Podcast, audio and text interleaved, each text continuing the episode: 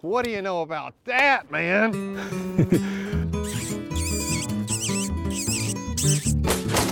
That was pretty fun. All right, let's jump into it. All right. Because we only got what 45 minutes. You got to Yeah. go to lunch. Yeah, we're taking Michael. You know, Yeah. Michael's leaving. I know. I just got the. He was in the office here yesterday, and I was talking to him about some business stuff, and then he. I got the email 20 minutes later. I was like, well, heck. Oh well, let's jump into it. I'm Chase Weniger, host of the podcast. Lee McClellan, co-host, I hope everyone's doing well. And then today's guest, Jay Harala. Jay, and uh, what's so what's your what's your uh, title? I'm the fisheries program coordinator slash research biologist for the stream investigations branch. So, Stream Investigations Branch. Yep. So now that you tell me your title, I've got more questions. But Lee told me beforehand that you were the man when it came to streams in the state of Kentucky. He said you know where the best smallmouth places are, the best musky places, and he said you know a lot about catfishing on the Ohio River also. I can help you out with all of those. okay, good. So my first question, um, and right off the bat, you said stream investigation. So if there's a fish kill, is that something you you are looking into? When I think of investigations, I think of something like that. So You know, we are actually a research branch. Okay. Uh, so, so most of our work uh, will have a specific project associated with it. Now, we do do uh, just some typical monitoring work that a lot of our districts also do, uh, but we stick to moving waters that the districts may not have time for or they don't have the equipment to do. okay, The fish kill aspect of it is typically handled by either the district biologist Or the environmental. or our environmental section. okay. I was gonna say I know there was just a fish kill. Was it Drake? Which, which creek was it? Uh, Clear, Gasper, Clear yeah. Fork or Gasper. Gasper. Gasper Creek. Yeah, I saw where there was just a fish kill there, and then I also saw where 4,000 barrels of bourbon went down. Was it yesterday? or Somewhere the day in West before? Kentucky yesterday. But you know, I know that's affected creeks before in the past, but I'm not sure if this one's going I- to or not. Didn't look like I.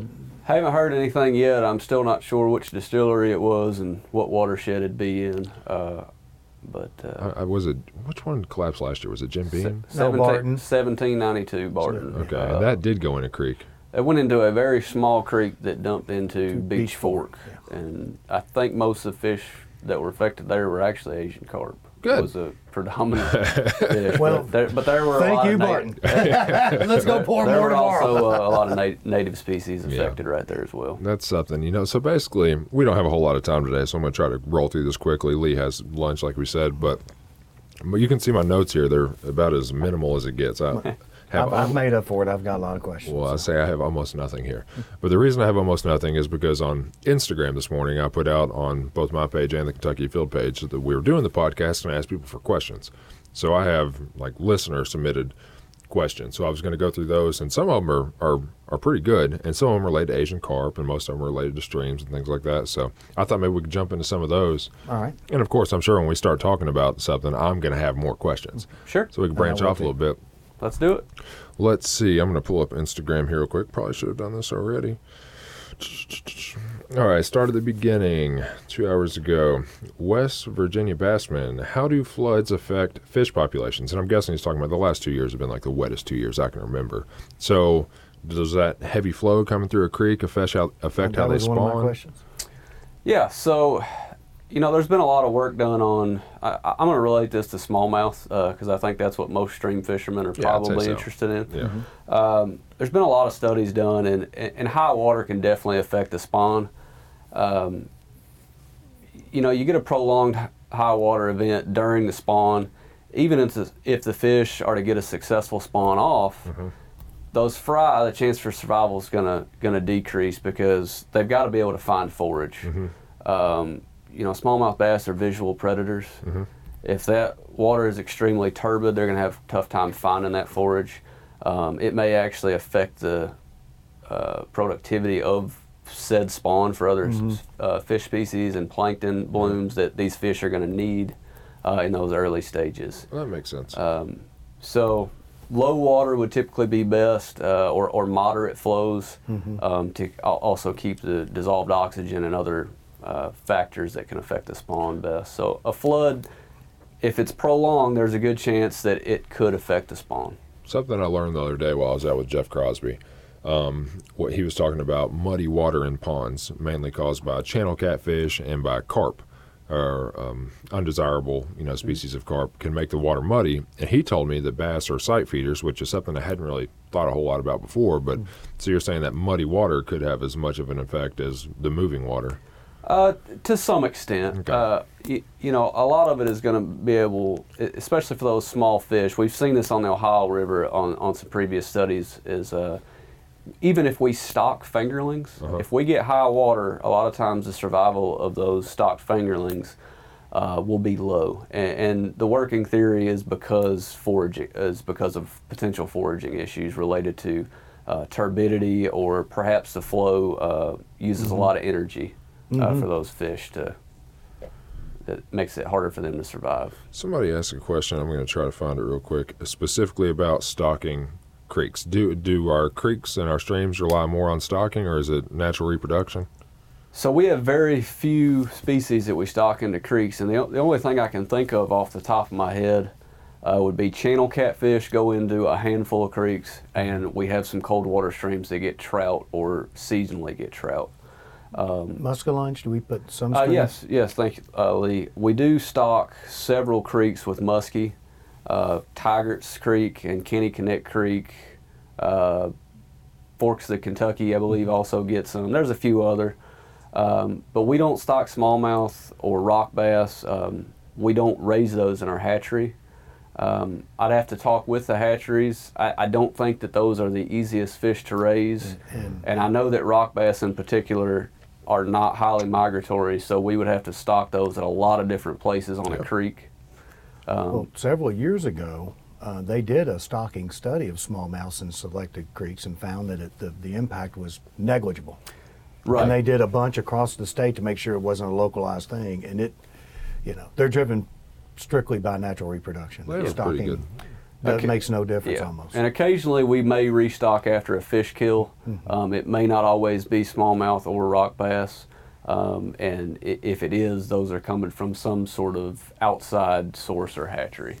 Yeah, that that exact that question was actually from Eric Patrick Lane. He said, "How dependent are Kentucky rivers and streams on fish stocking versus reproduction in the wild, and what would happen if we cease fish stocking?" So you're saying in the creeks, pretty much nothing. Yeah, on our creeks, we're not getting anything. Now, we stock a lot of fish into the Kentucky River. I get this question why don't you stock fish in the Kentucky River? The, do. Kentucky, the Kentucky River has had more fish of multiple species stocked into it than arguably any other water body in the state. Um, we also stock largemouth bass in Ohio River embayments. Um, so, so the rivers get, get stockings of multiple species, whether it be largemouth, channel catfish, blue catfish, uh, muskie in the Kentucky River, sauger in the Kentucky River, um, native walleye through, or also go into some of our creeks. I forgot to mention that. So yeah, I was wanting to ask about the kind of current status of how that's going. I, I found that fascinating that we found a, an isolated population of the original strain of walleye in Rockcastle River, and we've been restoring it for a decade or more. Yeah, um, we are still doing that. It, it is an ongoing uphill battle. Um, we're seeing success in some streams. Uh, most notably is probably Rockcastle River. Uh, it is actually we've kind of termed it the Rockcastle River strain. Uh-huh. I've heard that term before. So, Rockcastle River has a, a, a decent population, um, and we've, for the most part, the stockings have been contained into the Cumberland River drainage. Uh, in recent years, we've spread that out just because habitat looked good in other drainages, such as the Forks of the Kentucky. Um, So what you're saying is that we had a so we used to have walleye in Kentucky, and then for some reason, pretty much all of them disappeared. But and we were stocking what Lake Erie walleye? Is that what we were stocking? We were stocking Erie strain walleye uh, in many waters, and it, that is a lake. Uh, that strain is more evolved for Mm-hmm. uh, lake environments. This Rockcastle River strain is more of a river run uh, walleye strain. those it's are the one- original. That was here before. Yes, Yeah. The, the construction of the lakes is what really put the kibosh on the that native and wa- water quality. And Um, yeah. So That makes impacts. sense. Another question uh, related to the Kentucky River. I just Yeah. pulled this one up because I knew we were talking about that. This person, uh, Gold Rush Kennels, he says the old timers talk about having eels in the streams. I'm 36 years old and have never seen one. What happened to all the eels? So we still see eels on occasion. Kentucky River, for example, right? Yeah, yeah. I've actually seen them as far up as High Bridge, Okay. which would be pool six or pool seven, uh, depending on which side That's of the right dam there you're by on. the, that's by the Palisades. Yes, it is in the Palisades. So Jessamine County, Fayette County line. Yeah. I think that's the highest Palisades in the whole rivers right there Uh, by Bull- Camp Nelson. Through Yes. there, isn't it? So we still see them. Uh, they are a migratory species. They're fascinating. Yeah. their, their life cycle is So- just fascinating. You know, they're going to be in salt water for, for part of their lifetime, and then they run up these rivers and, and eventually make their way back. So those eels So- are coming all the way from From the Caribbean. from the Gulf, basically, Yes. right? Yes. Coming all the way from the coming up Mississippi. Mississippi River. So how many miles is that? Like two thousand? A lot. Oh, it's amazing. A And lot. then they come back here. So they go all the way up Uh, the Mississippi, all the way up the Ohio, all the way down the Kentucky, and end up right there by Fayette County. And then you say at some point they go back. That seems ridiculous. So, and they've got dams to migrate through. yeah. Yeah, it's Uh, amazing. So the more and more barriers you put in between a fish and where it needs to be, particularly going upstream, the harder it's going to be. Yeah. Um, especially with the locks on the Kentucky River, not all of them being operational. To get above that, they're either going to require some sort of Flooding break event. in the dam or a flooding event to where the water is, uh, you know, topping the dam essentially. I mean, that seems ridiculous because I had no idea they went all the way from saltwater up. Yeah. And it's not like they. I, when They're I look, fascinating. when I look at an eel, I don't think they're a strong swimmer like your normal fish. Like they're they're not built like a muskie or something that seems like it can just swim for days or super fast. It's almost like a snake crawling on the ground from here to Colorado.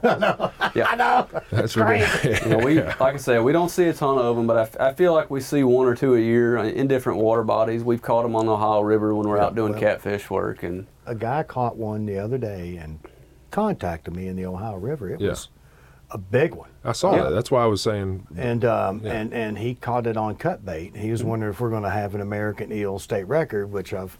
It's now a little bit in discussion at the upper ranks, and I don't think a decision's been made. But We um, he didn't know what he was like. What is this? my, my You know? opinion. I'm not in charge of that, but I think if, we, if the guy caught one, we might as well. I, do it. I know, but but he released it and didn't document it, so that Oh, one would be ineligible okay. anyway. there but you go. still, it's just uh, the, they're just fascinating. It's, The first time I ever came across uh, lampreys, I was in the gorge and I saw, I mean, just masses of lampreys. And for some reason, at that point in my life, I thought they were small eels. I had to do some research and figure out because they look almost the I've same. caught I mean, smallmouth with lampreys right on their uh, anal vent. Yep. Yeah, like, you, you didn't choose well. when you're, you're choosing your attachment parts there, Mr. Lamprey, you didn't choose very well. yeah, that's But I mean, the big ones, like, as long as I've seen them, you know, 12 inch fish with a 10 inch Yeah. lamprey on it. yeah. That's, But but most of them are, are they're natural. They're not like the crazy Yeah, we lampreys. do have. I'd have to talk to our ichthyologist, but I think we have two or three at least native species. of lampreys. Yeah. I see them in the gorge. I'm assuming Um, those are native species because Yeah, I mean we we saw them uh, in every stream we did this spring, and, and we collect them for our ichthyologists to identify them and kind of they're trying to get a baseline on where they're at. Uh, a lot of people have argued that they're not native, and I, I think they're they're thinking of sea lampreys when Yeah. they hear Great Lakes. Uh, the sea lampreys are not native to the Great Lakes. I catch Uh, some of those occasionally.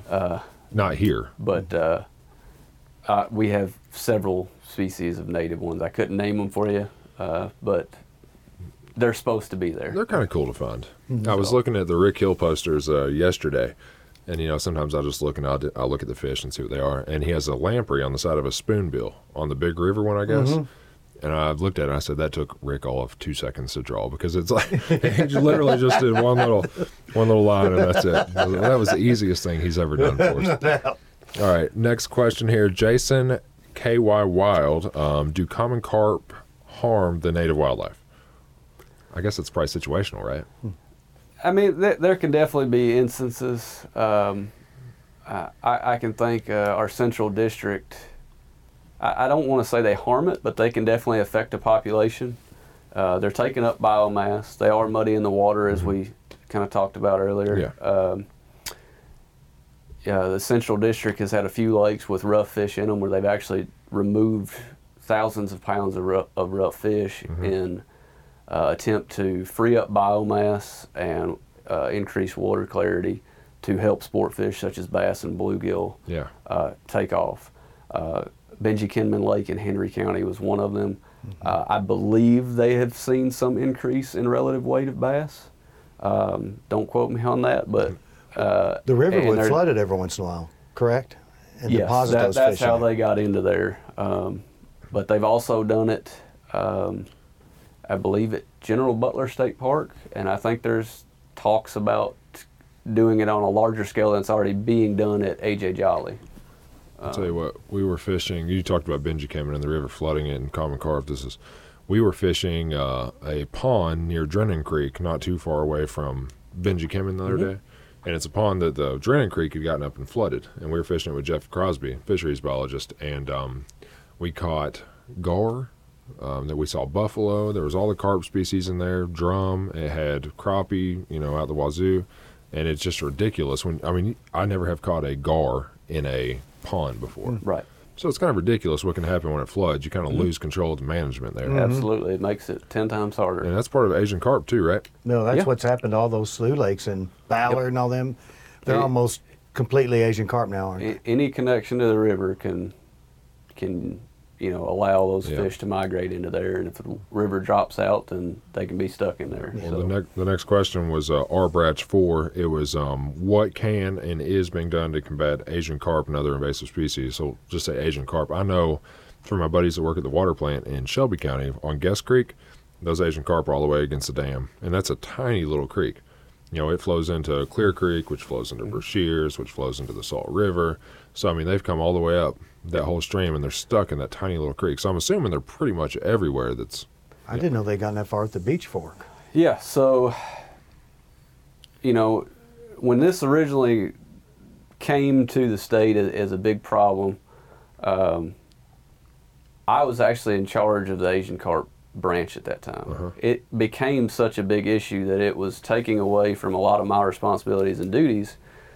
We formed a separate branch for the majority of their duties deals with Asian carp yeah. that has now grown to several several employees there are five employees just here in frankfort and i believe another four or five based in west kentucky Yeah, I've met some of them before. um, the western we call it's our csi branch critical species investigations the western branch predominantly deals with commercial fishing out west and kentucky barkley lakes Yeah, of course. um, they're dealing with uh, a bioacoustic fish fence Yeah, the BAF uh, system. Yep, that is a little behind schedule, but it's supposed to go in on, I believe it's Barkley Lake tailwater at some point. What I understand about that, not to interrupt you, but um, I think it's behind schedule because of the floodwater. They have to Yeah. dredge the area. Yeah, I, I, you know, I'm not dealing with that directly anymore, so I, I don't have a lot of information on that. Um, but we also, our Frankfort crew here has, has two kind of projects. Uh, they do removal, um, which has had some success on the Illinois River. Uh, they also monitor uh, in conjunction with USGS and I think U.S. Fish and Wildlife Service do some native sport fish monitoring, uh, or not just sport fish, but just native fish monitoring, where they're looking at relative weights and population numbers to make sure they're not decreasing big time because of an increased presence of carp. Uh, and we also have um, a research biologist looking at uh, movements of Asian carp to kind of see are they expanding their range? We've got uh, receivers out in the river that are allowing us to track some fish, Okay. we've put tags in. That's cool. So, correct me if I'm wrong here. And the only reason I know anything at all about the BAF system is I'm supposed to go down and film them actually installing that. And I think my first day is going to be this Friday to go down there and get some B-roll. I'm not sure exactly whatever's available. I'm going to film it because we're going to do a show on the BAF system going in, and Obi's going to do some graphics for us. So I'm going to go down there and get the pre-installment, and then when it's installed, we'll go back down and film some stuff. But the reason Asian carp are an issue, I mean, it affects all of our sport fishing, all of our recreation on the lakes and, and whatnot. But we're going to put this BAF system in below the lock on, is it Barkley? Is I believe Barkley. it's Barkley. It is Okay. Barkley.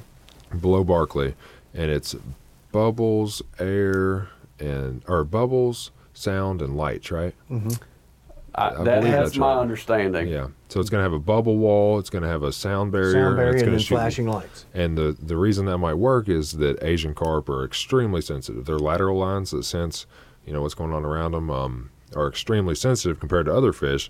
So in theory, they wouldn't be able to swim through, or they wouldn't want to.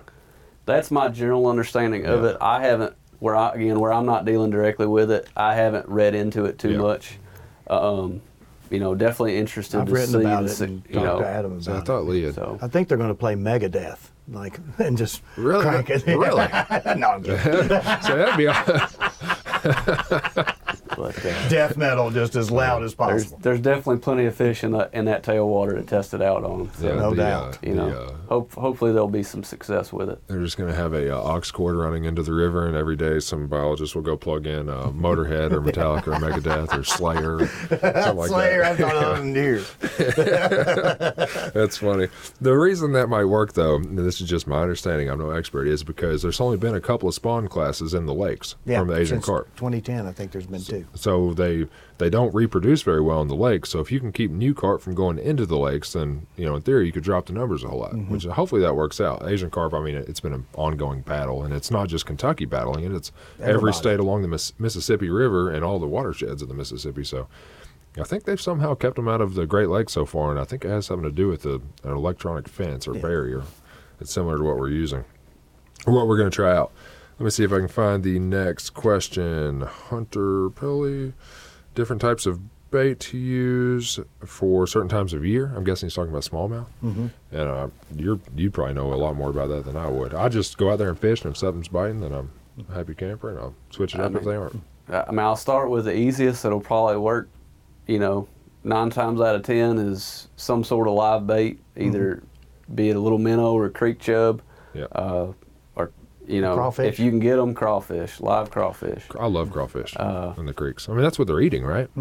A lot of them are, yeah. See, Silver Creek used to have that could have impacted it. Silver Creek at times you could walk and there would be so many crayfish, just like clouds would flow away from you. I mean, the whole bottom in some holes would be nothing but crayfish. We were talking about before I actually started recording uh, different fishing we done in different creeks and using bait. Uh, I used to use creek chubs a lot, and I told you that I would go downstream to the riffle and I would catch these creek chubs with a cast net, take them 50 yards upstream to the deep holes and toss them in. That the reason that was effective is probably because that's what those smallmouth were eating already. If I was catching creek chubs right there, it's a good chance that's what the Yep. small. Oh, yeah. So it's the same thing. If if you see a bunch of crawdads in a creek, chances are a crawdad. There's no shame in using live bait, especially No. in the day of circle hook. Oh, So, yeah. You know, So, Yeah. and you know, if you're gonna, uh, if you prefer artificial, uh, you know, my philosophy is keep it small. There's not a whole lot of big forage in some of these smaller creeks, so if you throw something they're not used to, you may just spook them off. Uh, Yeah. I like a three-inch Senko, and I just try and match the watercolor. Um, if the water's up and it's a little bit darker, I'm gonna throw green pumpkin, uh, black, something like that. If it's the middle of summer, uh, if I'm not fishing top water of some some type, uh, you know, and I'm throwing a Senko, it's going to be white or smoke or clear even. Um, and I like to rig it wacky. Uh, I think Wacky I, it gives a little bit more movement. Uh, it falls a little bit slower, which I which I think helps a lot. And if you get it in a riffle, it just kind of tumbles. Yep. and you catch rock bass on that as well, don't On you? a on a three inch Senko rigged up the right way with a little size two 'Cause I just wrote that in a piece I'm you working can on. uh, you can catch some some really good rock bass on that same bait. Um, you know, two or three inch tube bait works really good in, in some of the creeks around here too. So I want to talk about that rock bass again here in a second because I know Lee's been writing a story on it. It might be an mm-hmm. overlooked species, but while we were talking about baits, one bait that I really like to use in the creeks lately, I've been using a TRD worm, which mm-hmm, is not too. far off of Senko. It's pretty mm-hmm. I similar. mean, yeah, it's and I've destroyed them on that. Yep. I mean, I almost feel like I've I've got to quit throwing this. But then uh, your buddy, I, I went to. out to Arkansas and I quit throwing it for a while because I was like, I can't throw this anymore. I've thrown it and thrown it and thrown it. And they were killing me, so I had to go back and put it back. in. I like I mean, uh, it's it's just deadly. I like a little swim bait too, like Mm-hmm. a Keitech, like a three inch Keitech, and I Texas rig it so it doesn't Mm-hmm. get snagged up in the creek. And I found with that Keitech, you can jig it along the bottom, just like it almost looks like a dying bait fish, Mm-hmm. working just like a worm, or you can swim it. And it's useful in the creeks because you might have slack water, you might have moving water. So if you got moving water, just cast it out there and swim it just like a minnow or something. And if you got slack water, then you have the option. You can, you know, twitch it on the bottom just like a jig, or you can run it like a swim bait. So I, I just feel like that's one of the more flexible baits, a Texas rigged swim bait. Mm-hmm. And it, it uh, that's what I've tossed probably more than anything in the creeks the past year or two. I also think it depends on time of year. Um, earlier this spring, I would go and sight fish smallmouth on the beds, right? And I would literally just flip a rock, find a crawdad, put that crawdad on a on a little hook and toss it right in that bed, and it was ninety percent of the time Yep. that fish is going to pick that crawdad up, and it might not eat the crawdad, but it'll pick it up and hold it in its mouth and swim it off. And uh, if you go to set the hook, you might hook up fifty percent of the time. Yeah. But um, you can put that crawdad right back in that smallmouth bed, and it's going to do the same thing over and over. And that's one of the I like sight fishing. It's just kind of fun when you can see the fish. The anticipation's a little bit different. I don't know. That's why I like gar fishing. Also, I think gar and smallmouth on the bed with live bait. It's a lot of fun. One of my favorites for summer is to take a three to four inch, you know, sluggo style jerk bait and nose hook it with a wide gap finesse worm like you'd use for a drop shot. And just, and it has enough heft that it'll get down Yep. and you fish it weightless and it just goes in that death spiral. And when it's low and clear, the coolest thing is you'll watch it disappear because you'll see him hit it and then all of a sudden Or see you'll it see a pull off. wake from a fish come after. Yeah, it. just come after. it. But it's so cool to see. Oh, it disappeared and then, oh, and then pow, it's, it's just one of the coolest. And it's it's sight fishing too. It's Yep. it's uh it's really cool. But I noticed that by you get into late summer, that pattern disappears. But ri- right now, June is a really good month for it. It is funny how the creeks can change over the course of the the year, spring, summer, fall. I don't really creek fish a lot in the winter because I like to be out there chest deep in the creek, and it's not the most enjoyable thing. And I think once they get about 45 degrees, they go dormant in the creek, don't you think? I mean, They- I, they go I into have torpor. actually fished elkhorn in February. yeah. I have to. Now I may only catch three fish, but there's a good chance I'm gonna catch a three pounder. And Mm-hmm. a three pounder out of a creek is a pretty dang good fish. Oh yeah. I've, I've fished in late February, but I've So- tried in January. But You know, it, that's just one of those days where the creek's down and you're got cabin fever, and maybe you get a 50 degree day in February, and Mm-hmm. you just feel like you got to go do something, and you put your waders on and you go spend an hour out there or something Yeah. like that. So no doubt. So talking about the creek changing throughout the year, um, this this next question, uh, Jake T Fishing, he said talk about Brashears, and I asked him anything in particular. He said Pickett's Dam. He says he's not seeing the same number of smallmouth that Pickett's Dam used to. You guys familiar with Pickett's Dam? Yep. So I like to fish Pickett's Dam quite a bit too, and I told him that uh, my favorite time to fish Pickett's Dam, and this might just be a theory in my head that has no relevance at all, no truth to it. But I like to fish below the dam in the heat of the summer when the water's kind of stagnant everywhere else because I feel like that water coming over the dam is going to be more oxygenated. Mm-hmm. Right there below the dam, I feel like I in the heat of the summer on hot days when it's been hot for a while, I can pull good smallmouths right out of where that current's coming over that dam. And I'm not sure if it has something to do with the flooding or what's been going on. Is there a reason that the smallmouth not, might not be there like they were? You know, we don't have any data on Brashears Creek. It is one we're looking at if we get some new equipment uh, that we've kind of tabled it until we get the right equipment to sample it. Uh, I do know where he's talking about on Pickens Dam. Uh, it could have something to do with that. If you've got higher flow, your water is going to be more oxygenated river wide. Okay. So If you've got extremely low flow, let's just say a drought year, it's August, early September. It hasn't. We haven't gotten a tenth of an inch of rain in a month and a half. That hasn't happened here for two years. Absolutely. uh, you know, you've, you're going to have holes of water that you can still walk through. yeah. Those fish are going to be in that. Try to get in that little deeper water. That colder water is going to hold more oxygen. Uh, they're still they're still going to want to be kind of right above or right below riffles where that water's trying to move a little bit. Uh, and obviously, coming over that dam, that water is going to be moving. When it falls and you get some more turbulence, it, it puts more oxygen into the air. Yeah.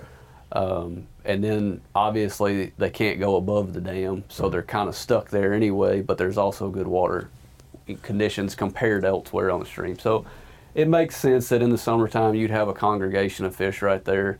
Um, and, and potentially even you know in the spring if those fish are trying to run up and maybe do some spawning somewhere or something. Um, but high water, I mean, it can definitely spread fish out. Um, I don't know that that's the only reason he's Yeah. having issues, but as it's far not- as us having data to back up there being more or less smallmouth, we don't have that for Brashears Creek. I uh, yeah, obviously we haven't sampled it yet, but I mean, I went down there two years ago when I was catching 18, 19 inch smallmouth out of the creek. That's pretty dang good. Mm-hmm. And I've been down, you know, two or three times uh, over the past couple of months, and I haven't had a whole lot of luck either. But I was kind of thinking the the technique I like to use on dams like that, and what's that called? Like a boil over dam? What's that? That's a low head low dam. head. low head dam. Um, when the water's low and that water's just barely coming over, you know, it's still bubbling. And when it's bubbling like that, that's oxygen going into the water, right? So if you think about when that water comes over, there's about like six or six inches to a foot of slack water on the backside in between the dam and where that water is actually flowing over at. I like to cast and get my rod tip down in that section, so I'm actually swimming the bait between where the water is rolling over at and the dam. And I feel like that slack water right there against the wall, right where that oxygen's coming in at, I, I just tear them up right there. And I mean, I feel like I almost fish them out. I'll catch four or five, and then all of a sudden I'll just be done and Yeah. come back the next day and you can catch more. But say somebody's fishing Elkhorn or just any general creek and they're looking at a riffle. If you see that bubbling white water when the water's real low and kind of hot, heat of the summer, is that a spot they should focus on? I mean, mm-hmm. if that water's low, mm-hmm. I'd be hard pressed to waste my time in in a pooled up area unless it's got some depth to it. Mm-hmm. Okay. Uh, you know, it, it, my favorite place to fish on Elkhorn is Softly Bottom. Oh, I love it. Um, It's got some deep water to where I can fish all that water in the heat of the summer. Mm-hmm. Now, if I go other places like T and Sullivan, uh-huh. there's one deep hole, but you get past that deep hole, and I feel like I'm wasting my time. And that deep hole you're talking about, it's actually on the softly bottom side, isn't it? Are you talking about when you go around the right hand bend from Canoe, Kentucky, and you go down there just because it gets to be a real flat shelf on Sullivan at one point? Yeah, yeah, but It, that, would be that's past, downstream. it'd be downstream of that. I like it- to go upstream. That's a good deep. Yeah, There's that- two, that's a good two or deep three hole deep, there, and then that but- little S curve hole. But above that, I don't catch crap from there almost all the way back to Musey Stretch. But that big long flat. you know, in the heat of the summer, Bedrock is- if you see water that's just flat and it doesn't look like it's moving much, mm-hmm. it's not something that I'm going to spend a lot of time throwing a bait into. yeah, true. I, I want to get to where I know that water's moving a little bit, which is going to be right above, right below a riffle. Or if you get a real tight hairpin bend, you want to fish the outside of that bend where that current is flowing along. It's going to be a little deeper. You're going to have water moving through there, uh, which one better oxygen, probably a little bit lower temperature than something that's up on a shallow bend. Yeah. And it's bringing food down to them. That's true. You know, they're they're a ambush sight predator. Uh-huh. So if food's if there's flow there, food's gonna be coming by. They you know it's perfect storm for them. One spot I always like to fish, uh, especially from downstream, casting upstream. If you've got a riffle coming through and you got slack water, you know, kind of hidden mm-hmm, behind some mm-hmm. rocks or something, I like to ride that line right between Yeah, the riffle. and the absolutely. Yeah, that seam is where they're. I, f- I feel slay like 'em. those fish are just sitting there in mm-hmm. that still water watching the buffet Yeah, go watching by. Watching the buffet go by and Yeah. they pick one off every once in a Right, while. you know, right time of year, right water conditions on Elkhorn Creek. You you can throw the same bait below a riffle and catch ten fish on ten casts. yeah, you found the right spot for Um, You know, sure. you may have a bunch of eight inchers, but you're gonna Still. you're gonna catch a keeper or two out of there. yeah, and I there's not a fish in Elkhorn that's personally a keeper for me. Mm-hmm. Crappie, Right. crappie and sauger probably, but as far as bass fishing out there, I just I just let them go. That's Yep. if somebody wants to keep one, I have nothing against it. I mean, I've se- I've Just remember the slot. Yep. Yeah, I've ridden past guys before that have a whole stringer of them hooked up. They're out there live bait fishing off the uh, out of the WMA sometimes, and I mean the regs are there for a reason. I'm assuming it's okay Yep. to keep them, but I personally don't keep them on Elkhorn. This guy, Bluegrass Patriot, he was asking about uh, removing old low-head dams that are no longer needed. He said they back up water um, and silt and leave sections of the stream or creek with slack water that is um, Yeah. not conductive to smallmouth. So, are there some dams that aren't needed anymore? That has there been, anything? Well, if I could remove them all, I would. okay, Um, get to work, so- man. Get you a pickaxe and so we there are several. The, the problem a lot of times is is ownership of the dam. okay, Um, so I'm, I'm going to use uh, Old Lock and Dam 6 on Green River, which was just upriver from Brownsville, Kentucky. Um, there were actually plans in the works to take that out. Before that got finalized or anything, the dam failed. There was a breach in the dam. It, that is a very Thank high. you, Mother Nature. yes. I As a- that section now that's been. the very high use area uh, between Nolin River above it um, and Brownsville obviously below and Mammoth Cave above it became a public safety issue. yes, I believe U.S. Fish and Wildlife Service kind of took over that project and came in and removed the dam. Um, but that lock and dam was owned by the Corps of Engineers. They also own Lock and Dam 5 on Green River and Lock and Dam 1 on Barren. yeah, I think Lock and to- Dam One will be one of those that to- nature takes care of yeah. pretty soon. So ownership of the dam right now is by the Corps. They would like to give up ownership to that. The problem is it becomes a liability issue, be it public safety, uh, whatever that the department or the township that is going to take over that aren't quite sure how to deal with right now. Yeah. Um, but there are plans and potential. I, there may have been a feasibility study done on removal of those two dams. Um, but if they come out, it would restore a lot more running water, which, as this um, uh, Instagram Yeah. uh, post has said, you know, that slack water that's created by these low head dams would go away. Yeah. Now, now there could be potential issues with the silt behind the dam that could be released downstream and either cause a fish kill or have he- heavy siltation downstream. Um, but you know, I haven't been back into Mammoth Cave area since they uh, completely removed the dam. I was there when it fell out uh, and, and helped do some mussel recovery down there. well, you and I were on the same boat. Yep. Doing that. Um, and there was some silt, but it also exposed a lot of rock Yeah. uh, in the above the dam. That part of Mammoth Cave now looks just Um, Yeah, over so- time. Give that ten years, that'll be smallmouth heaven. Yeah, I mean, it, it'll take a little time, I think, for for smallmouth in particular to kind of make their way down uh, into that more suitable habitat. Um, but I, but I think it'll get there. I mean, uh, that the rest of that pool up above it, up to Green River Lake, uh, is phenomenal habitat for smallmouth Mm-hmm. and really good population of smallmouth. So. Um, A specific. along those know, lines. Uh, Absolutely. If we can, rem- you know, to answer his question, it, it becomes an ownership deal and then the money to remove it. yeah. Um, I, I- I think a lot of people would like to see more of them out. Uh, the problem with a lot of them not coming out is they're there to provide water for a township.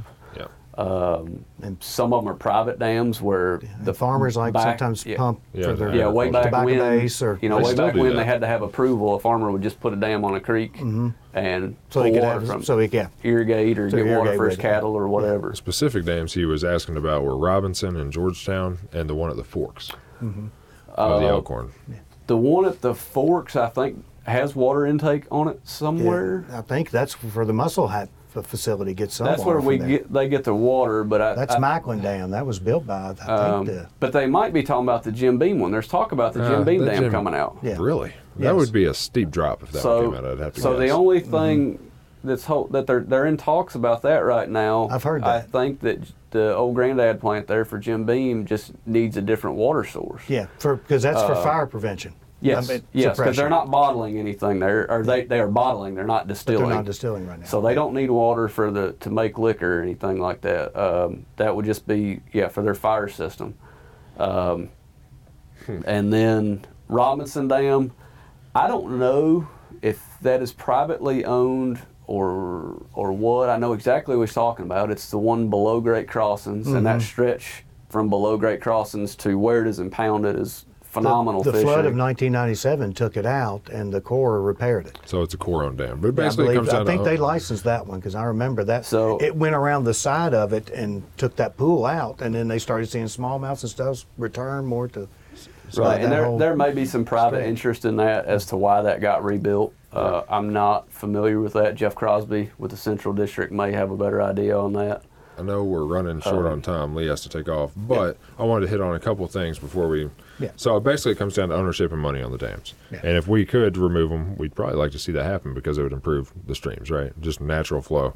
Uh, Rusty McIlrath also asked that question earlier about the bass spawn and the flooding. One thing I want to talk about while you were talking about the dams being removed, you were talking about uh, Lock and Dam number six on the Green River. There's a YouTube video, uh, removal of Lock and Dam number six, that Kentucky Afield actually produced with U.S. Department of Fish and Wildlife and it explains why it was such a, a danger. And it, mm-hmm. I mean, it was built on basically pillars like telephone poles. Mm-hmm. And when that concrete collapsed, those pillars became like a sieve mm-hmm. because the water was still rushing through there. And if you went in there, you weren't coming out. Yep. It was. In, I mean, when I watched that video, I was like, wow, that's actually really impressive and kind of scary. I understand completely, but. I uh, there was two more real quick Instagram questions I wanted to get to. Or you are in a hurry, right, Lee? No, but one thing I wanted to ask, real quick, based on your population sampling, what are your three favorite smallmouth streams in Kentucky? There you go. Uh, well, b- before the fish kill, uh, Gasper River was, was one of our, our best streams. Now, we haven't been back since this. That was a fork of it. Hopefully, it didn't. Did it get all the way down to the Uh, main stem? again. I'd have Because to that talk. clear fork is great fishing too. That's made me. I'd have to talk with our Southwest District biologist on, on that, and you know we need to talk to him about resampling that um, either this fall or next spring potentially. I love the Gasper. I've got some big Um, ones in there myself. you know, but if we take if we take that out, um, Elkhorn Creek is going to be at the top of the list. Mm-hmm. Um, South Fork Licking River is another good one that's got great access. It Uh, does. and the green, Old Pool Six of Green from the dam down to uh, really Munfordville Mhm. uh, is great. Um, North Fork Elkhorn in in the in the uh, riffle pool sections of that is great. Uh, and then another one that's down there close to Old Pool Six that we that we got onto this spring was Russell Creek, and uh, Yeah. man, just Mm-hmm. great great numbers and, and really good size of fish there as well. So You got a bunch of data in front of you there. I, I South just got Fork, some Kentucky, lists too. of fish here. Yeah, South Fork, Kentucky River is another good one that I kind of uh, passed by. Mm-hmm. Um, And and uh, Buck Creek was another one we got on this spring, and uh, favorite float in Kentucky. probably. A lot of good access on it, whether you want to wade or float. Um, you can check out. I think you've got a blue water trail on Buck and Creek. that's one thing I wanted to um, access our uh, canoeing and kayaking page, and we now have under the boat tab on the website and the excellent stream fisheries page that you and David Baker have been working on for years. Pictures of the accesses, where you can go, public water, perfect flow levels, population sampling, even lure recommendations. It's fabulous, and on that is also the link to the Blue Water Trail series that I've, I've written. That's that's takes a little bit more longer view, but they, we're both plowing the same ground. But if you're a stream fisherman, or Yeah, angler, new new that streams. is the place to go. New streams will get added to that stream fisheries webpage on an annual basis. Um, they take a little while for us to make. Uh, so typically, when we slow down in the winter, we take our spring and fall data and we start putting it into those web pages. And usually around February or March of that following year, there'll be some new ones pop up on there. Cool. Do you have to go, Lee? Yes, I do. All right. Well, me, do you have 15 or 20 Yeah, I can minutes? stay as Cool. long as you need to. Yeah, me and Joe hang out. Why don't you just unclip your microphone there and I'll turn it off. Cool. Yeah, I've got to go take. it. Cool, man. It's a good one, I think. Yeah. People going to like this. one. Well, I'm going to keep, I still have more questions and I wanted to ask Jay about uh, Sure. catfishing the Ohio River also. So I'm going to turn your mic off, Lee, and you Cool. can go take Michael out to lunch. Yep, we're gonna go to Longhorn. That's Michael loves Longhorn. I'm gonna have to crush a burger probably. Don't you think? Hey? I Crush it. appreciate it. Yeah, man. Have to have you on again. I'll be, Absolutely. Uh, I'll give you a call, Lee. I appreciate it. I'll give you a call later on when this goes out or I'll send you an email. Good, good deal. Uh, maybe we should have one just on muskie streams sometime. Hey, whenever. Yeah, people, you know, they're interested as hell. Yeah, you got to let me know where I can catch some muskie, but Maybe I'll ask him about it. Yeah. All right, man. take it easy, Hate Lee. take off, but uh, you know, Hey, no problem, Lee. Have a good one. See ya. Oh, I don't need to close. You can just shut that. All right, one one of these other questions from Instagram here, Scott Kroom, my good friend Scott Kroom. He's not. I mean, I, I I know Scott not that well. He's been on the podcast before, Okay. so um, it's Rachel Kroom's husband, actually. You know Rachel. Uh, yeah. Uh, he asked about the uh, any effects of the seven barges of coal going in the river last year. He's talking about right there above McAlpine. Yeah, so we we didn't again we, we talked earlier about fish kills and we don't deal directly with them, but uh, obviously that much coal goes into a river there's got to be some sort of effect. But we've not heard anything about any large scale uh, uh, fish kills or anything like that. Um, you know, when that happened, I believe that was like last August. something like that. So right after that, Cabela's had a catfish tournament, and they put in in Jeffersonville, Indiana, Uh-huh. which is two miles above where that spill happened. Two miles That- below. There's a above. The ramp is above, yeah. okay. And they were, you know, it was one of the best tournaments that I've ever attended. You know, we were gathering data uh, as far as number of fish and size of fish. Uh, now, what helped that was probably the river was up quite a bit. We got a lot of rain, and river was up. So, solution to pollution is dilution. Yeah. More water carried that all down. Okay. Uh, it, it didn't allow that coal to kind of sit there in one spot and stagnate and um, and, and lot- create uh, poor water conditions. A lot of coal, but Now, if there's going to be any long-term effects, I we I can't speak to that at this There's, point. there's so much water going through that river. I'm I'm obviously the furthest thing from an expert possible, but so much water is pushing through that river, pushing through that dam. I mean, even a large amount of coal like that, it's got to dilute pretty well. You know, I'm sure some of it's soluble, but I got to imagine there's still a lot of coal sitting sitting right there. But So, is it tumbling downstream, or is it getting caught in in areas and sticking? I guess It's it tough di- to say. It take You- divers to you know, know, something like yeah. that. So, huh? I've not dealt with a whole lot of coal spills uh, to to be able to tell you exactly what's going on. Thank God. It.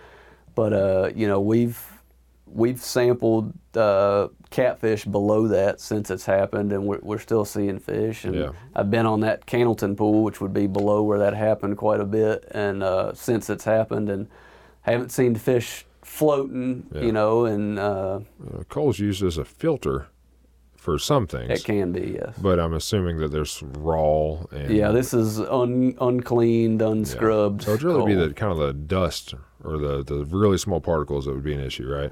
That- That's I, I say right, like I have any idea. Yeah, I mean, again, I, I don't know enough about the chemistry of coal and how, Yeah. how it's going to play out, but So I'm going to get to this last question, and then I want to come back to the cafe. This might be the last question.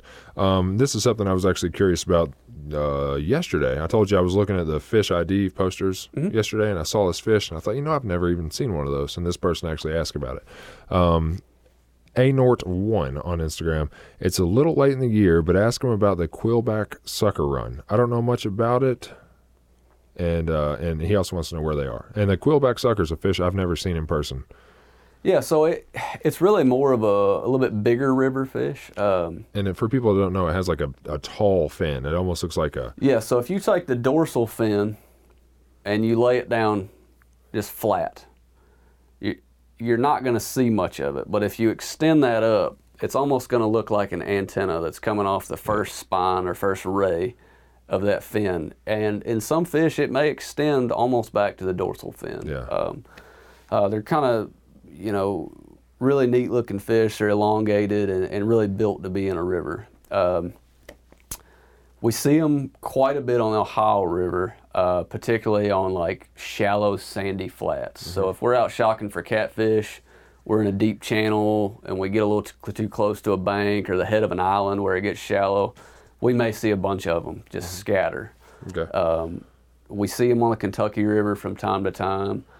Um, I don't. I, I can't say I've ever seen any in, in smaller creeks or you know riffle run areas.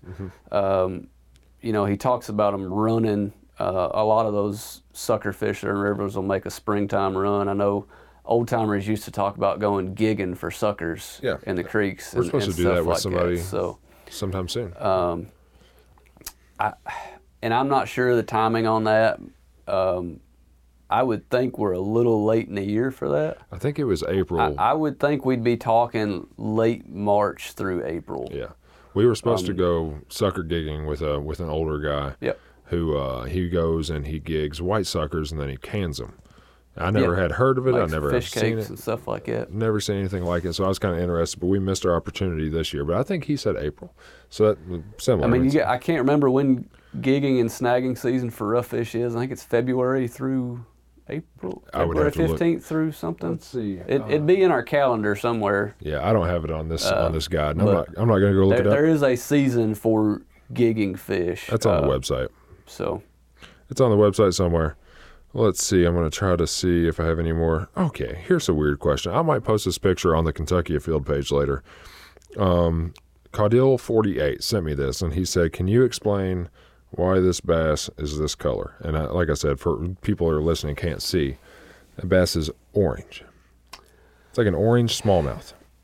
So I've seen this once before, not in person, but in a, a different picture, and It looks like a goldfish, but it's a smallmouth bass. I'm not actually sure uh, whether it's just some sort of pigment uh, variation or some sort of genetic type deal. Um, I bet there's another biologist that could probably answer it better. Do you know who that might be? Because I might ask. Uh, I, I just I was thinking about posting that picture to the Kentucky Afield page, and if I'm going to post it, I'd like to have an answer. So I don't know if it. I mean, it's very rare. I'm assuming. So Our ichthyologist Matt Thomas may know. okay. Um, But yeah, I mean, I've seen that one other time, and I think I just kind of passed it by, like, well, that's kind of weird. Wonder what that is, and Yeah. It's got really busy strange. and never figured out what it was. I but- never have seen a smallmouth that looked like that before. So I might have to dig, but it's so rare. I mean, I, it's probably not. I never have seen it before, but I might I might do some more digging. I might post that picture on the Kentucky Afield Instagram or Facebook or something like that. The the one other thing I wanted to talk to you about, I know Lee wanted to talk about muskie, and I'm interested in that too. But I'm currently moving to Louisville, which is uh, somewhat depressing. But at the same time, I've got the falls down there, and I've been getting out there and exploring them a little bit more. And I would like to try catfishing down there. And Lisa, do you know a lot about Ohio River catfishing. So, say as a as a newbie, I've got a kayak, I can bank fish, I don't have a boat. What what could I do to put myself on like good catfish down there? I mean, the falls is a great place to start. Um, the access is wonderful down there.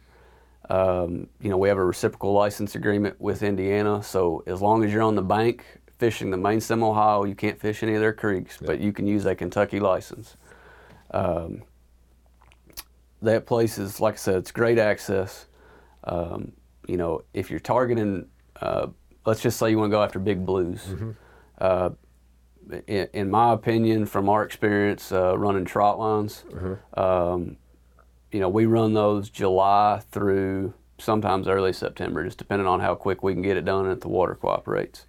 They've come off the spawn, so they're hungry. Yeah. We like to use cut bait, and it, we typically, and it needs to be fresh. You don't want frozen if you can avoid it. Um, and, and we like to use buffalo. You know, Okay. we go out and collect buffalo, uh, and, and we we cut it up. Uh, we've used Asian carp when we were in a pinch I've seen that work before. worked worked great. Um, with blue cats, typically you want to be suspended a little bit. Um, now that's going to change from you know time to time, um, but uh, you know you want a, a good sturdy rod. Um, you know your choice of line. I'd use something that's at least 40 pound test, especially there in the tailwater uh, area with a lot of rock and, and stuff to get hung on. Yeah. Um, you could probably and- use and- like a three way swivel.